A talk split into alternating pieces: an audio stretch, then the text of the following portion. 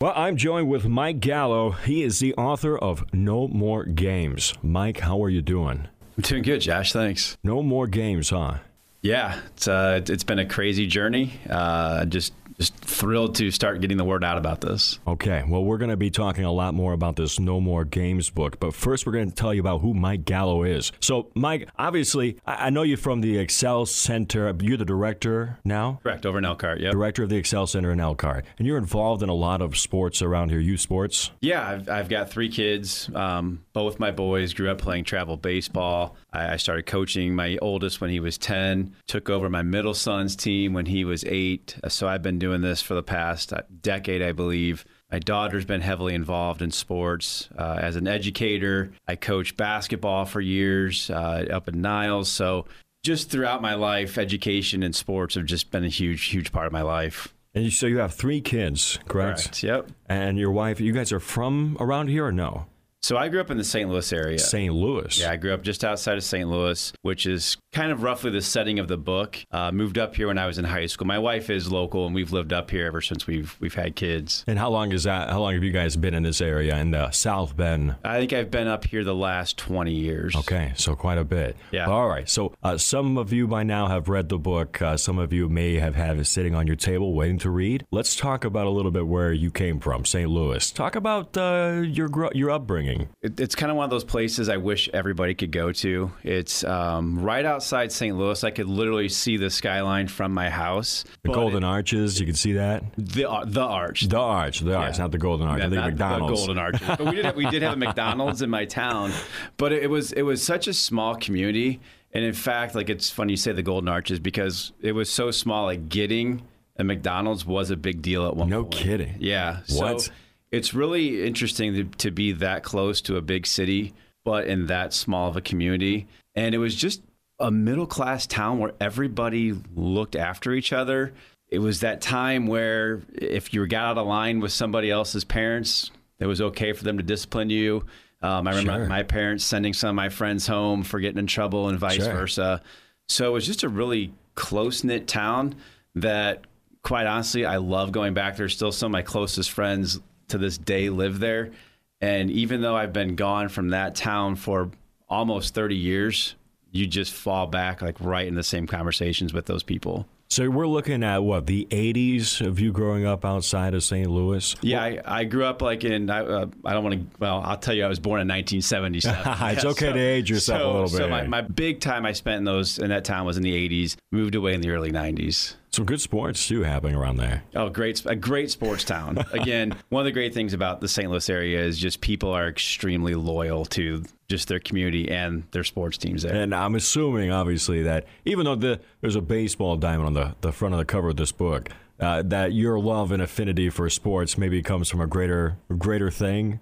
Absolutely. I mean, I just sports is just a part of your life. Yeah. And you know, the great thing about that town was it, it was so close that you could ride your bikes to everybody's house, or you could walk to your friend's house. But they had the neighborhood baseball fields that uh, baseball fields and neighborhood basketball courts that you don't always see in some of these communities Yeah. anymore. Or when you drive by, you just don't see kids playing on them like they used to. All right, so I, I'd hate to jump forward a little bit, but I think this kind of brings up to the point. What sparked the idea in your head to to maybe take some of these thoughts that you have, or what you experienced as a kid and growing up, and put it into this book that can be used as a lesson, a life lessons? Yeah. Um, so, uh, being a teacher, I have just graded. I even want to think about how many essays I've graded over the 20 years I've been teaching. And I've always just had a, an itch to do some writing myself. So I started with a blog just about my experiences with coaching and, and really just focused on youth sports and that aspect. And so I'd gotten some positive responses from what I've been putting out there from people and it just kind of made that itch grow even more. So I, I, I had this story in my head. It, originally, this was a short story that I wrote oh, way Oh, no back kidding. in the 90s at Purdue in What? a creative writing class. Really? Yeah, and when you know when you're younger, and, and as you grow older, you kind of reflect on things. Yeah. And, boy, if I could go back and do that, or if I could do it again, type type of feeling. So, I I, I knew I wanted to revisit that story. I just never had the time between teaching, coaching, kids' activities. I, I literally just had never had the time to sit down and do kind of a long format Yeah. writing, and then COVID happened.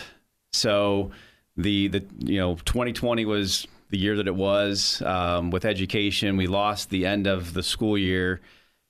Came back over the summer, tried to start back up, and then most local schools closed between Thanksgiving and Christmas. So we were no different. I knew I was going to have that break, and something in me just said, why don't you put this time to good use instead of just sitting around binge watching another TV show that you've probably already watched? Like, this was the opportunity to really sit down and, and just expand on those ideas.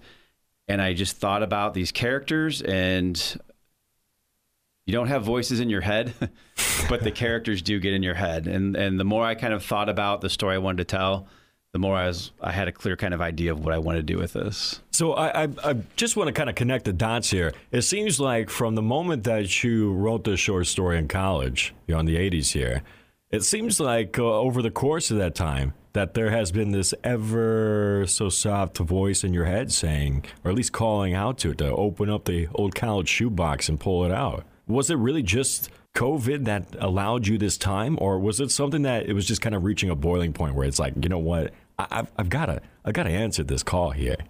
You know what? That that that's a great question, and really, it's the friendships. I, I, think as you get older in life, you really start to reflect on what's important, and and the friendships and the relationships, and having kids and seeing the friendships that they go through, and, and watching them evolve, and certain people come in and out of their lives, and really kind of watching your own kids identify the important people and the important friends in their lives. That just reminded me of how important my friends were growing up. And so when I wrote this in college, it was kind of a tribute to, to all my friends that I just played pickup games with. And I, am still very connected with those people. And I've had some great experiences with them the last few years. And quite honestly, COVID was probably the trigger because I was not able to go back and visit them like I had for the holidays because of just wanting to be smart and safe and, and not have the large gatherings. So it was just kind of that calling of, I miss my friends and I need to find a format to really talk about how special like those relationships are. All right, Mike, switching gears here. We're talking about you becoming the soon to be author because you are. You're a published author now. I mean, this is no no small task here. But let's talk about you becoming a teacher because obviously that had dividends and played into the factor here of you putting this all together. Uh, but let's talk about where how you became a teacher. Yeah, I'm, I'm going to start with the book is is really filled with lessons in self doubt. Okay, overcoming self doubt, and which we all have. I mean, right? I mean, yeah. And quite honestly, when I went through college, I really didn't know what I wanted to do. Um, I was just somebody who always kind of just went the path of least resistance. and so I got out of college and I was working some different jobs in sales and marketing and nothing was just fulfilling me. Um, I was I was doing well, making money, uh, doing a lot of different things, but I just was kind of empty inside, and started to kind of think about what do I what do I really want to do? Like I went through college, that was what you're supposed to do in yeah. life, but I hadn't found my purpose. So uh, I did things a little bit ba- a little bit backwards. I actually went back to get my teaching degree as I was getting married and no working, kidding. working two uh, one full time job, another part time job. It's one of those things. I don't know how. Looking back, I don't know how I did it. Um, working you know 50, 60 hours a week on top of going to college full time, which is what a 40, 50 hour week for that for the school. Uh, Sometimes Something like that, yeah. And like my wife is a saint because our schedules rarely matched up. But I, I just knew I wanted to do something with a purpose. Yeah. Um, and there's a lot of educators in my family. I've been around it. And um, did you and your wife? I mean, did you guys like sit down and have a conversation when you're trying to figure out, okay, what what can I do to be more fulfilling here? You know, and you're you're kind of scoping it out here and, and you know making the pros and cons list, right, or, or writing out your options. You know, did you guys sit down and have a conversation? You know, were there conver- who was your trusted ally in this? Where you kind of said, you know, hey, this is what I'm thinking. What do you think? Is this crazy? For me, it came from within, and again, that, that's why my wife is a saint because we were engaged I was I'd actually moved back to to St. Louis and was working in a sales job and I, I just knew things weren't right and we were getting married and i didn't want her to move back there yeah. and me still have to kind of sort and, and shift through like the things i was dealing with right And so it was just in me. I'm like, you know what? I need to get my my life together. I need to figure out what I want to do so I have a purpose. And so I just told her, "Hey, guess what? I'm going back to school because I want to be a teacher." And and she understood that because she's a teacher. Yeah. Um, so oh, was, she's a teacher too. She is. So okay. it, was, it was nothing that we had to like discuss yeah. um, because her passion is obviously education too. But I think when I said that, I saw the hesitation in in her eyes because she knew that involved a lot more schooling, which is in fact how I ended back up here um, because I didn't want to have her move down to St. Louis while I was going back to school to pursue this other career that may or may not work out. So I came back up here because she'd already had a teaching job up here. That was after you finished up with school or while you were finishing? While I was finishing up. So I started taking classes down there in college and then finished up here at IUSB with my education degree. So let's talk about you um, in that process of going through the process, right? Because I think that's something that's always overlooked, right? Is the process of going through school. Because I'm sure even while you're taking some of those classes, you're still feeling some of that self doubt. Oh, for, for sure. Um, let's talk about that. Longest road, baby. Yeah. And, uh, you know, what's ironic is uh, I'd worked for Martin's supermarkets for yeah. years, and it's a great company, great people. I had just finished up my education degree, and I had a great opportunity with Martin's to use my original degree that I gotten from Purdue in communications and advertising. And I was kind of at that crossroads again of do I pursue this this field and the career that didn't quite work out the first time? Sure. Or do I pursue what I what I went after and like why I went back to school. So again, a lot of self doubt. I think that first year of teaching, I was constantly asking myself, did I make the right decision? Should I have gone after that kind of marketing and promotions gig with Mar- with Martins, or am I am I really meant to be a teacher? Um, but the longer you, I stuck with teaching, the more it just clicked. And and quite honestly, I I couldn't imagine doing anything else. Where was the turning point, though? I mean and I know that I'm going to hit hard on you on this one, but where was the turning point? I mean, if you could remember where that self doubt turned into self confidence and you were able to kind of carry that into a, a, kind of a swagger, if you will. Yeah. You know, I don't know if there's a specific yeah. turning point, but when you work in education, you, are obviously there because you have a passion about what you're teaching. But if you're not there for the students and for the kids, you're you're probably there for the wrong reasons. And it was just you, you start to see the impact on the kids when the kids come to you with real problems and real situations. So I started off as a middle school teacher at Niles. Yeah. And just when when kids start coming to you because they trust you, they can't talk to anybody else. That is just where you, you realize, you know what, I'm in the right spot. I made the right decision. And as it kind of relates to the book a little bit, the characters in the book have on the surface an okay life, but things just beneath the surface aren't what they seem. And I found that the longer I stayed in education, more and more kids have that. And again, if you take the time to care about them and look just beneath the surface, there's so much going on there that it's just amazing how some of these kids can can really get through on a day to day basis with what they're dealing with. So Niles really was the foundation then for, for your eyes to be open into the, the, the public school system and even just school system in general as a teacher, right? So you were at Niles. Did you start any coaching there? Were you involved in, in sports while you were there? Yeah, so I was in Niles, uh, I think three years or maybe four years, and then I got involved with the basketball program. Okay. And I had a great mentor there. Uh, he and I are still really close friends to this day, but really just taught me about you know what it means to to be a leader, what it means to advocate for other people, um, how you handle when people don't always like what you have to say or, yeah. or, don't agree with your philosophies. And so all that really shaped me and and and to this day, I mean Niles is the place that really shaped me as as a man. A lot of lessons I learned from there and and the students that I had there are, are still some of them I'm still very close with and I keep in touch with because again it's it's just that that connection um, that if, if you do education right, you just you just bond. These parts right here are so important to kind of piece out all this puzzle together, right? And that's why I want to make sure we hit a little bit deeper into the Niles. I know you're probably ready to move on a little bit, but you talk about becoming a man, right? I mean, that's that's no small that's no small statement to say. I mean, you became a man here, and so in your professional career, you you felt like you became a man. You had a good mentor. You're doing a little coaching. You're with the teaching. What was there any moments that stood out to you while you were at Niles, where, like, say, a kid came up to you, the first kid that came up to you, you know, asking for advice or says, Hey, I got this problem. You know, is there anything that you could tell us that might kind of just show or maybe a, a true testament to that? Uh, yeah, yeah. I mean, yes and no. Um, you know, some of those things I'll always kind of carry just within me. But one uh, specifically, and I think that's where the the main the, the main female character Becky came from was this girl who just on the outside was bubbly. Everything seemed to be going really well. Had a lot of friends, and then one day just confided in me that there were some major issues going on at home that that nobody would have even had a clue as to, I would have never suspected anything. And as an adult, you kind of reflect like, why is this person telling me this? I mean, obviously, you've built a relationship, but there are certain things in life that we all kind of hold inside of us yeah. until we can't anymore.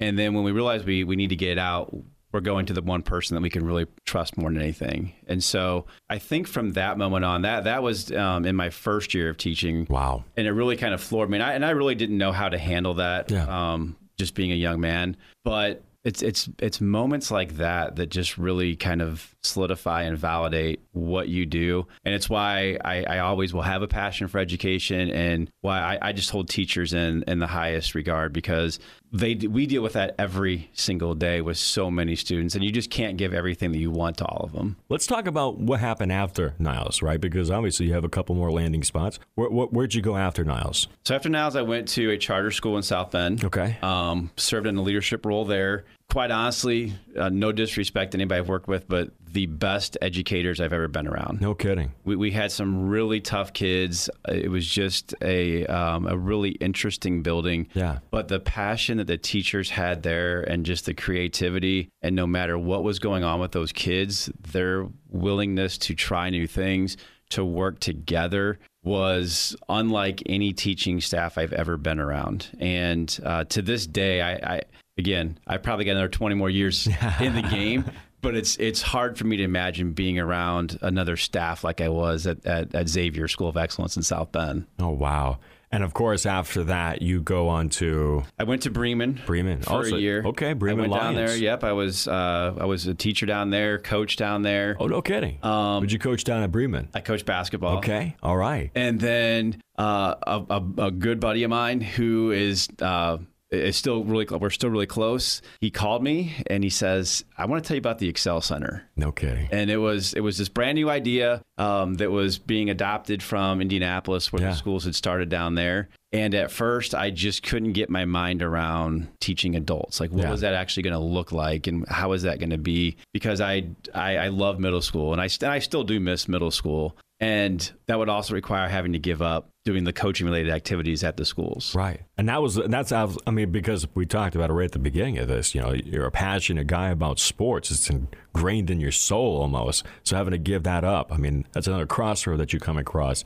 Uh, how did you weigh those, that option there of having to give that up versus, of course, chasing the career pathway? Yeah, again, it comes back to I, so I knew I knew Justin from the Excel or from uh, Xavier School of Excellence, and as you get older, you just kind of have to rely on some of those instincts in your gut. And I I, I loved Bremen. I the, some of the best students and kids I ever had were in Bremen, but something just didn't feel right inside. Um, Okay. as as a teacher, as a man, I just sort of gravitate to the the kids and the Yeah. people that just need a little bit more. Um, and again, no disrespect to Bremen, but, Yeah. you know, Go Lions. th- yeah, yeah, abs- absolutely. Um, but the, the the kids there didn't need the teachers. They didn't need me like I've, I'd experienced in the past. And you knew that you could be used somewhere else. These, these talents that you have inside you, because that's what they are. They are talents. Could be used somewhere else. Yeah, and, and uh, you know, going to the Excel Center, going to adult education, you have people that are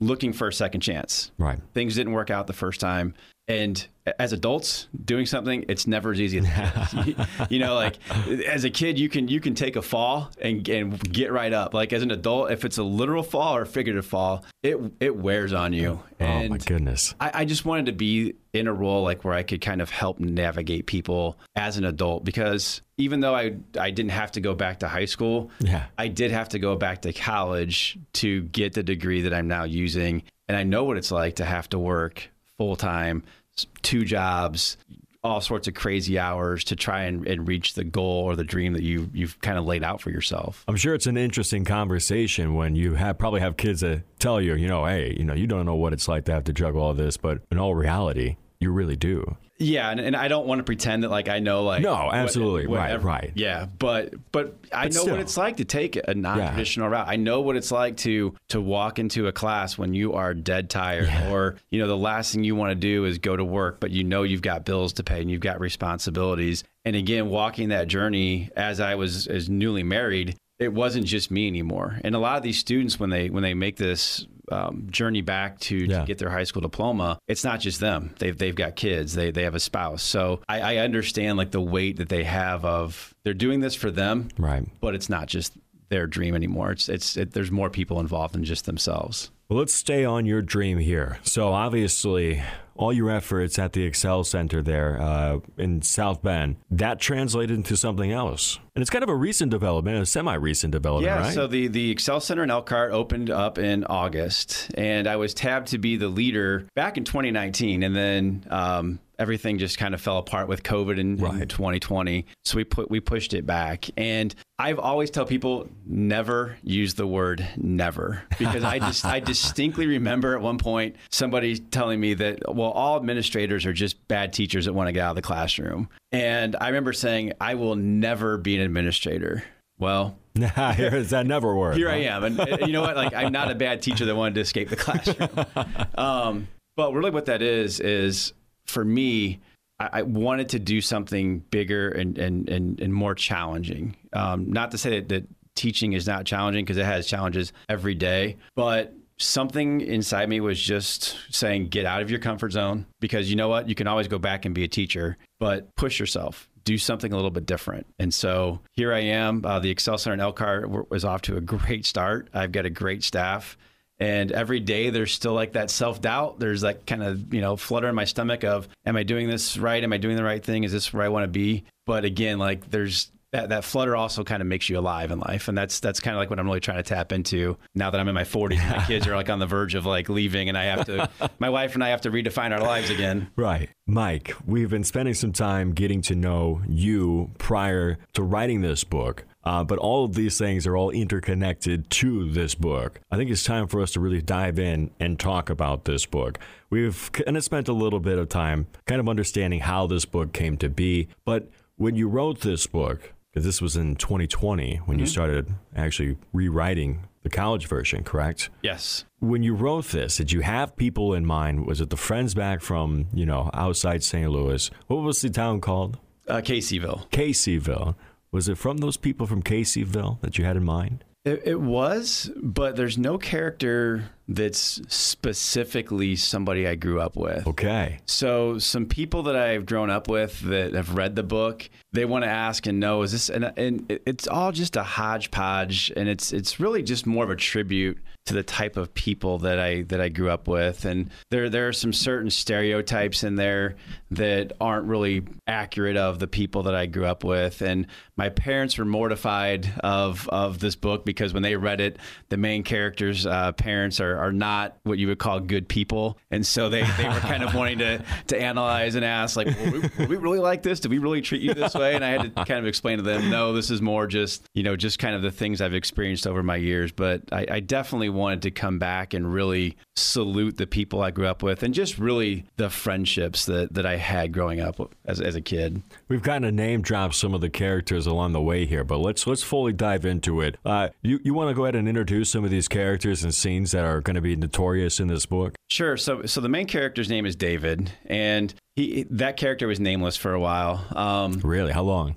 Just out of curiosity. I, I honestly, I, I don't know. I don't even really know how I landed on that name. Um, it's a good name, David. It rolls is, off the tongue. David is my middle name. Oh, well, there it is. And so I think I was just kind of David, self doubt. Uh, you know, where do I go with this? And so uh, he's a kid that that is filled with a lot of self doubt. He's a little bit I would say less mature, but he's on the younger end, and that that sort of reflects my childhood because the guys that I tended to hang out with Yeah. were a couple of years older. So Okay. I was used to always kind of being put in my place. Did you feel like you were always like uh, maybe just a little bit more mature or maybe out of sorts with the kids at your age? So is that why you kind of hung out with some of these older cats? Honestly, it was just who, Just who there. was willing to play that day. You know, who, who, who wanted to play sports, uh, and and who was willing to show up at the field. Yeah. it was usually just older guys. So I, I kind of found myself on the younger Okay. End of that. Um, as a kid growing up, I was not a great athlete. I was I was small. I was really skinny. So I had to I had to fight for everything, like literally. Um, He's a scrapper. Sometimes our yeah, sometimes our football games would just end with, well, let's give Gal the ball and just tackle him until he wants to go home. I love it. So yeah, so so the main character was just that kid that had a lot of self doubt. He did have he had some abilities, but he didn't quite know how to bring him out, bring them out, and his and his parents just really weren't tuned in to what he needed because they had their own issues they were dealing with. We started talking a little bit about. Uh, we've mentioned Becky. Becky is a name that you've thrown around a little bit too. You could, I know you talked a little bit about Becky, but since we're reintroducing these characters, you want to talk to us about Becky? She play a role in this? Yeah, I mean, so so Becky is, um, and that's why I said this book's got a little bit of everything because it's not. It, if you if you look at the cover and you pick it up, you're thinking, well, this is just a book about baseball, and it really far from it. Yeah, like um, the the neighborhood baseball field is what brings the kids together, but um, it's it's really kind of a romance, and I and I didn't plan on that at all. Like when I started writing the book, but it's really how David and Becky's relationship came together, and they were two people that, on the surface, outsiders might look at and say, "Well, wow, that kid's got a lot of ability." Um, you know, she is just this girl that everybody in the town is really kind of looking at as like the, you know, the eyes on the prize. The wow girl. Yes. Yeah. Yes. Um, but once you kind of start to look beneath the surface, you can see that like she's far from perfect. And her and David have had these conflicted emotions for a long time. And, um, you know, I had to tap back into some of my own experiences. And I, I, don't think my experiences are that different than most people where there probably was that, that guy or girl in your life where, oh, sure. You, you, you knew you liked, but you didn't quite know how to, to express that. It's the awkward stuff, right? Yeah. and,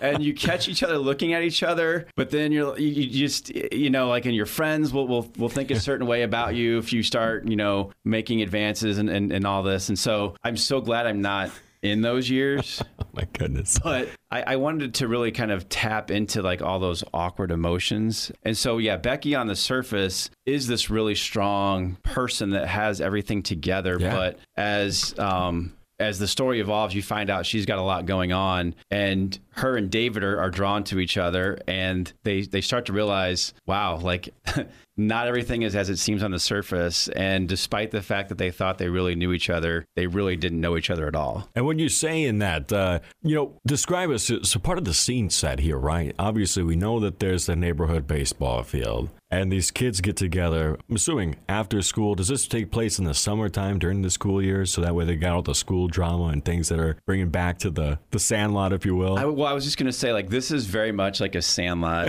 type movie. I'm getting the vibes. Yeah. So. Um, um, growing up as a kid, which is difficult now as a travel baseball coach because I feel like you're these kids are playing one sport year round and right. they're focusing in on this. But you know, growing up in the 80s and 90s, you played the sport that was in season. So when it was summertime, it was baseball all the time. When it was and fall, everybody played, right? Yeah, yeah. And when it was fall, like you shifted to football or basketball or hockey or w- whatever was going on. So yeah, this book is definitely in the summer, and it, it is in my mind, it is set in the hometown I grew up in, which did have a school, as mentioned in the book, right in the center of the town, and there there was not a baseball field there. There was just a lot, sort of like the sand lot that was there. Um, it's described in the book, and there was this house right next to the field. There was no there was no That lived there. Trust me, like if, if, if she was real, like we would have made sure we showed up every day. But I, I like the idea that that somehow like all the all the kids kids in the story were not only connected to that baseball field, but Becky was kind of maybe the secret reason like why they really enjoyed showing up and, and playing on that field. So let's talk about it. Is there any more characters that we should know about before we, we go along? So the main character, so you've got David who has all this this self doubt and yeah. um, the ability, but the self doubt along with it. Yeah, and, and, he's really neglected at home. Yeah. Um, his parents are together; that they're having a lot of issues, and they just don't pay attention. And they're, they're, young parents, so they're not in tune with with their son's needs. They're more focused on their own issues and their yeah. own their own relationship. And so uh, David turns to his best friend, which is his name is Dusty, and Dusty is kind of the the voice of reason uh, in this story. If there is a character in this book that is closely related to somebody that exists in real life, it's Dusty. Uh, Dusty is uh, in a lot of ways a representation of my best friend that I did have growing up. That kid that would just kind of tell you what you needed to hear in that moment and really didn't care. Um, Oh, it hurt yeah. your feelings. And at the time, sometimes it does hurt your feelings, but you realize it comes from a place of love. To, to make you a better person. And that's maybe my favorite dynamic of the book is how you see the the relationship between david and dusty evolve like where they start it, it starts with dusty really pushing david to realize you're not the only one with problems. And then david is forced to take a step back and kind of start seeing the world through other people's eyes realizing that wow my best friend is always there for me and maybe i'm not there for him Right. because he's dealing with some things too Right. and so I really, really like that aspect of the story because, again, as a teacher, I I see I've, I've seen those things for years where you have one friend that really kind of leans on one consistently, consistently, consistently, and that other friend just doesn't have that coming back, and they that's sometimes why they turn to an adult as the outlet. Becomes a one way street. Yeah. Uh, speaking of the streets, are you and Dusty still friends? You know what's weird is we, we are so we're not we're not close. Um, but when I did go and do a book signing in my hometown, uh, the, the the character that Dusty's based on did show up, No kidding. and it was probably the first time we'd seen each other in about 15, 16 years. what was that like? Awesome. Yeah. Uh, it was, in, in fact, I mean, it really speaks to the town I grew up in because I didn't realize his parents had purchased my book. No kidding. So his parents purchased the book, loved it, and run a book club. His his stepmom runs a book club, and they read my book as part of their book club. Oh, how cool. Yeah. How cool. Yeah. And so she's involved with the town library, reached out and said, Hey, there's this guy. He wrote this book. It's loosely based on our town. He moved away about 30, uh, yeah, 30 years ago. and uh, would you be interested in having him come and do a book signing? And so I was able to go back and do a book signing. And lo and behold, here came my friend. And the the best thing about that and, and probably the worst thing about that is we just dropped right into you know our, our, our friendship that we had as, as kids growing up to the point where I didn't introduce my wife to him and he didn't introduce his Oh, wow. you know we just was that was that kind of a, a complex for you a little bit? Yeah, I mean, I think you just um, again because the friendships were so are, are so deep and powerful. Sometimes you just get lost, like in that in that world. Yeah. And I, I do have to say, so my friends back there, uh, back home, are just the most amazing people. Like they're so welcoming. Um, th- they they just met my wife through me, and like my wife is truly part of that family and and their group. It, it's it is so hard to describe. Um, just how amazing the people are that I grew up with. Um,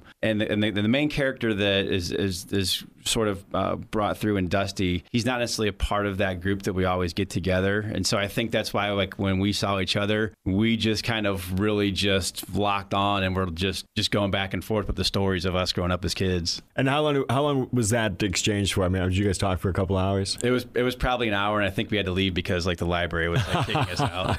So, but that just shows that this the characters that are in this book, you know, where Mike came from. I mean, this is all real things that have attributed to this book.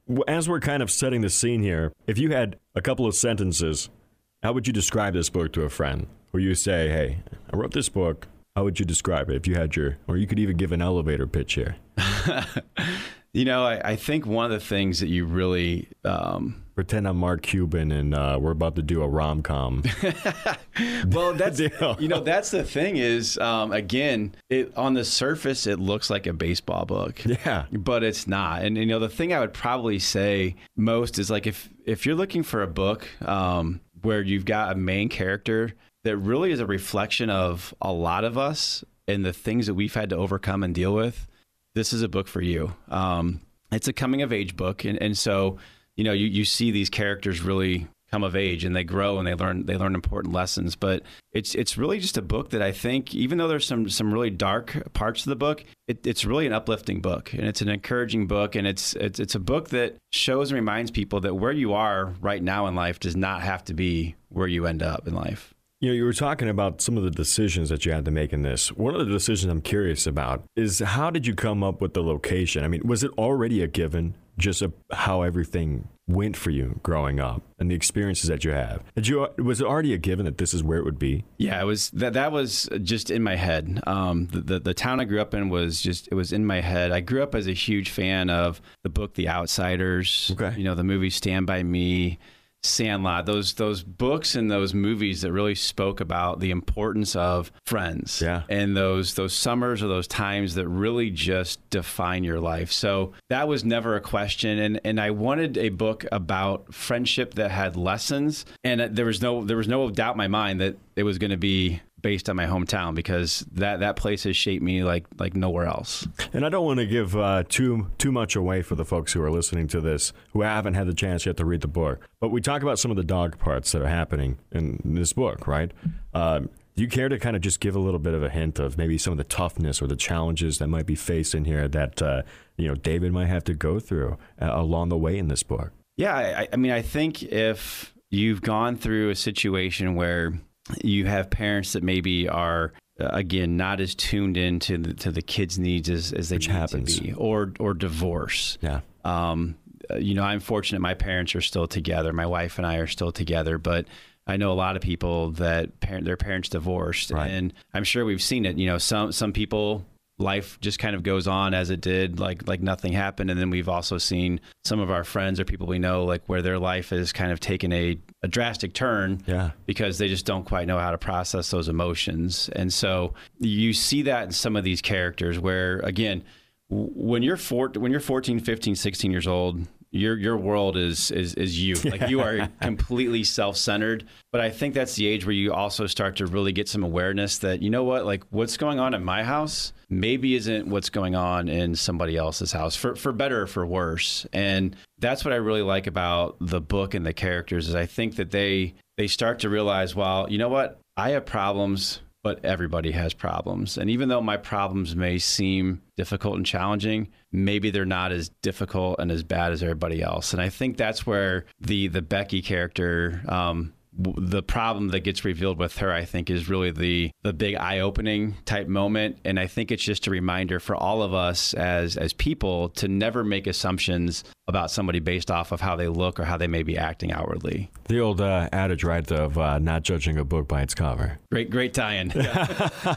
Well, speaking of tie-ins here, one of the things I, I think I forgot to ask here is the timing of where this took place or when this took place. Uh, what are we looking back from? Is this from your perspective in the '80s? yeah. So No phones, you no know, phones, and that's yeah. and that's what I love about about which is this- beautiful. I love about this. book because you know relationships now and, and again I'm an older man so I don't I, I- I would not want to be in the dating world I, could, I couldn't imagine what that even It'd looks like mess. now with all the technology and you're just you're able to connect and plug in and um, you know there's apps where you can find out where somebody is at every single Absolutely. moment. and and that's not the world that I grew up in and that's not necessarily the world I I relate to so the the story starts off with a man who is who seemingly has it all in, in life, but he he his son is having some issues, and those issues are kind of tied into the issues that he had growing up, and so he is uh, not forced, but because he wants to help his son, because he maybe had some parents that were absent, Yeah.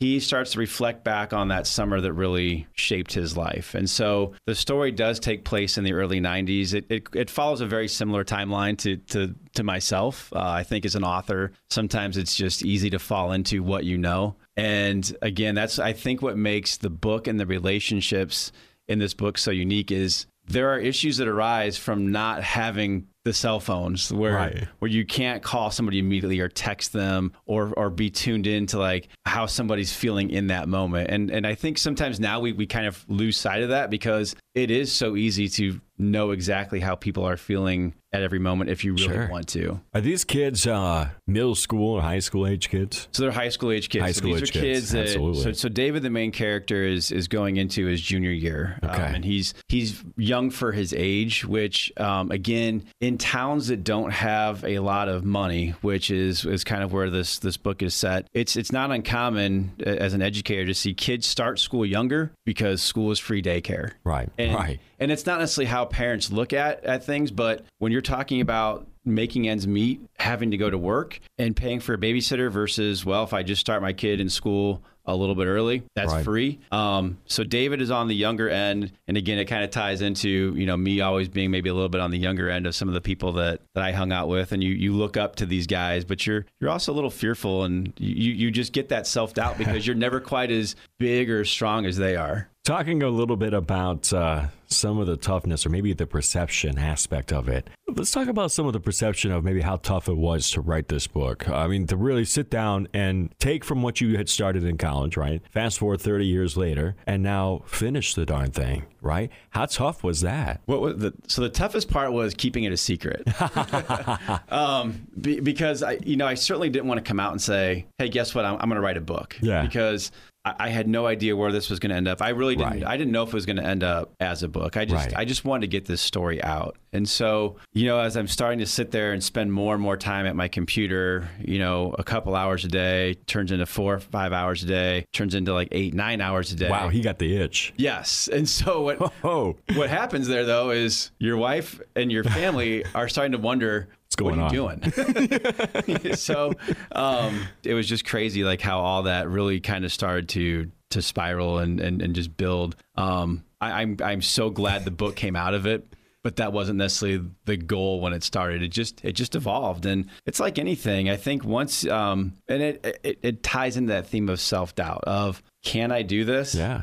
I think I am doing this, and now I love I love doing this, and that's that's really kind of how this process. When you out. say goal, uh, were you talking about the goal 30 years ago or the goal relived 30 years after the fact? oh, it's definitely the goal relived thirty years after. No kidding. Yeah, I mean, I again, I I just um, you get to a point in life, at least I do, where I wanted to take on new challenges. Yeah. And going to be the director over at the uh, Excel Center, that was a new challenge, and and, and that does that does kind of build you up and give you confidence, but. Yeah.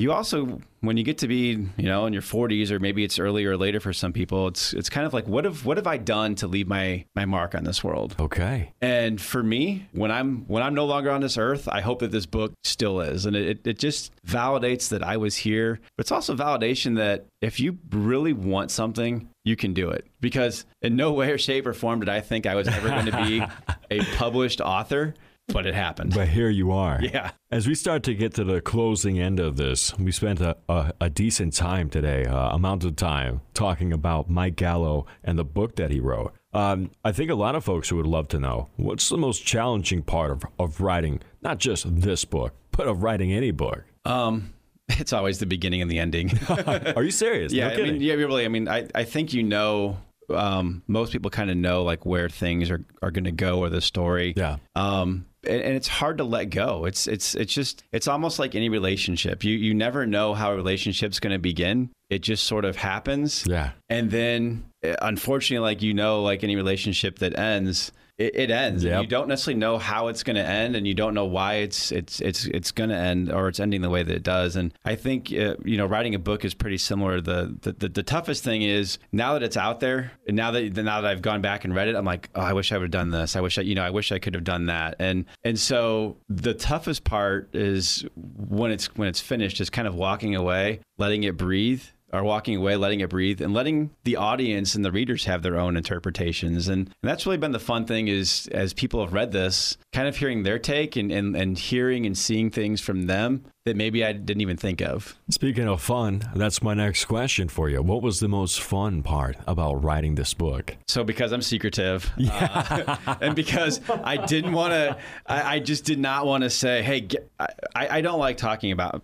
You know, we're doing a long form interview. Yeah. but I don't like talking about myself. Hey, we're, we're 50, 50 minutes into this guy. yeah. And so um, I, I was just raised, and I think it's it's part of the town I was raised in. I think I was just raised to be a very humble person. It's not about you. Don't don't put the spotlight on you. So Of course. the the hardest, honestly, the the hardest thing for me was when this became a reality, when I knew it was published, and when it was ready to be kind of released. wa- Was telling this to people because I had spent hours and hours and hours with this, and nobody had any inkling or clue that I was working on this. And so the level of shock that people felt and, and displayed, like when I did this, uh, it made me feel good, but they were just like, why didn't you tell us that you were working on this? And again, it's just because I think it's just that self doubt that always lies within. I just didn't want to let anybody down. Did you think you let anybody down? I hope not. Sounds like, I mean, based upon, I mean, hey, for the folks who have listened, who have read the book, I'm sure you by now have gone on and seen the reviews that have been on just even Amazon about the book. I mean, you've really touched and impacted a lot of people's lives with this. Yeah, and that's that. Does that surprise honest- you a that- little bit? Yeah, that that that honestly is the crazy thing. Is again, like once once it's out there, it it's out there. It- Sure. It, leaves your hands, and it's it's open for anybody's interpretation. And I, I think when you put a part of yourself out there, you're opening yourself up for for criticism, and that's that's never um, an easy thing for anybody in any platform. And so, yeah, it's it's been amazing to see those reviews that are out there and how positive they are, and just the really nice things that people have to say about all the hard work you put in, and, and that that makes it just feel rewarding. Not that I would ever write or do anything to Yeah. to to keep other people happy, but it does. It, I'm not gonna lie, it does make you feel good when other people do appreciate what you've done. Mike, is there anything that you want to say that we haven't covered yet? Uh, anything you feel that's important for people to know about this book? No, I I mean, if you're looking for more information on on me, just the writing process, you can go to Facebook. If you search Mike Gallo, author of No More Games, there's a lot j- just that went into the process of the book. There's there's more information, not just about the book itself, but just some of the characters, Yeah. some of my own creative process. So I think if you're kind of wanting to know a little bit more about me, just what goes into writing, I think if you go to that Facebook uh, page, Mike Gallo, author of No More Games, uh, I think there's a lot of interesting stuff. I do go into a lot more detail about some of the characters and, and just some of the the thought processes. That We could have spent a whole another hour diving just into the creative process. I'm If people are listening right now, at the end of this, I'm still going to be like, excited. I bet you they will, because this has been fun. yeah. Oh, yeah. And let's talk about. Um, you got a Facebook too, right? Or you got the uh, website. Yes. So it's it's www.nomoregamesbook.com. That that there's there's good information there. They can go there, purchase it directly. It's on Amazon. Yeah. It's on Barnes and Noble. It's on Goodreads. Uh, if you Google it, it is out there. Um, there are some other books called No More Games. Uh, for me, the title just was was kind of a uh, allusion to the fact that these kids are playing baseball, but it's also just kind of alluding to that fact that you do reach a point in your life, whether it's with relationships or sports or anything, where you have to realize I can't just play games anymore. I've got to get serious. I've got to kind of make that transition from being a kid to to an adult. Well, that's Mike Gallo, author of the book No More Games. How does it feel when you just hear that? Author of the book. It. I, am looking over my shoulder. That's we're talking to somebody I'm like, else. who are you talking to? Yeah, it, it, it is it is crazy, but it just goes to show like how life just evolves, and you never know where where it's going to take you. Well, congratulations again on the book. Again, that's Mike Gallo, author of the book No More Games. Uh, and you can get that book or find more information about the book at nomoregamesbook.com. Mike, thank you, sir. Josh, thank you. Appreciate it podcasts by Federated Media.